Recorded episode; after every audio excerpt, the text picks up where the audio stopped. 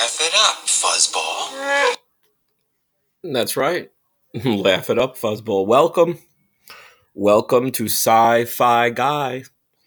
Or, as we're trying to get to that level eventually, Sci Fi Guy. Or should I even try for that? I gotta get an audio engineer in here. Welcome, though, folks. Welcome. We'll make do for what we have. So, laugh it up, fuzzball. That says it all. It tells us that science fiction or sci fi is damn funny, funny, and we laugh our asses off while watching it. And why don't we start right at sort of the beginning? Well, and certainly one of the o- oldest and most pioneering comedic duos, and that's the original Star Trek. And the original Star Trek comedy duo of who? Of Spock and McCoy. What was uh, one of McCoy's choice lines to say to his Vulcan friend, his frenemy? You green blooded son of a. You, you green blooded son of a bitch. Now, we know there was love between the men. We know there was respect, but their differing points of view, McCoy, the raging sort of emotion, you know, symbolic of, of, of the passion. What did Spock say in Star Trek II, Wrath of Khan? Doctor, you must learn to govern your passions. After McCoy went, you know, off about Genesis, about the, you know, the weapon of mass destruction, uh, the weapon of mass destruction. You know, God created what? God created the uh, the heavens and earth in seven days. You know, oh, watch out! Here comes Genesis. We'll do it in you know seven minutes or whatever. Govern your passions, doctor.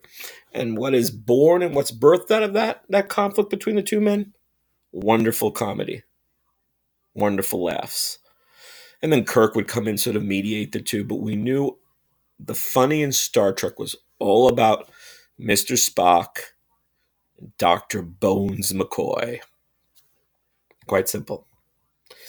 And then we have, of course, the title. We have uh, Laugh It Up Fuzzball, which, of course, is Han Solo and Chewbacca. You know, we've got the the, the roguish, you know, um, Millennium Falcon cap- uh, captain with his uh, sort of walking shaggy carpet. And I guess the best thing about Chewbacca was that, you know, you never knew really what he was saying until Han or C3PO or someone translated. So he was like, you know, what is, you know, what is Chewbacca doing? And he's like, whoa, whoa, whoa, whoa, you know, know, laugh it up, fuzz, simple, you know. And then finally we have what? We've got Deep Space Nine, Quark and Odo. This is a duo for the ages. Quark always trying to scheme and scam and sham. And then Odo coming in to bust him. You know, I, I wanted, you know, back in the day with Deep Space Nine, I would have loved to have pitched sort of a, a sitcom, a spinoff. Um, you know, Ira Behr, all the great writers of Deep Space Nine, they literally had a sitcom within a show, Quark's Bar. You know, you you had Deep Space Nine proper, all the drama and you know the the mystery and the uh, you know the prophets and, and, and Bajor, and then you had Quarks.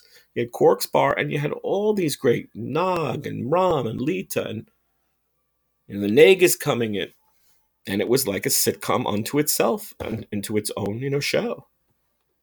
It would have been a great spin-off, you know. Instead, we got Voyager, but we could have got we could have got Quarks. We could have got Quarks Bar. But the, the bottom line is in, in drama, as we know, if you don't have that comic relief, if you don't have that, you know, that great sort of, you know, wink of an eye, it gets boring. You know, we, you can't. How many space battles can you have? How how many, you know, alien invasions can you have? You need to look at life, at the situation, with a belly laugh, with a chuckle or two.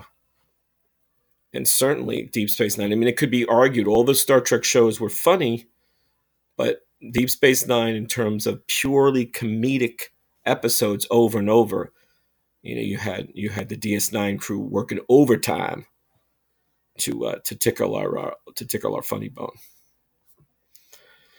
So I want to thank you guys for listening again. I'm gonna, you know, promise to make some production uh, improvements. Right now, you get my Yap Fest. I hope it's uh, I Hope it's pretty cool for now, and I'm bringing you something fun.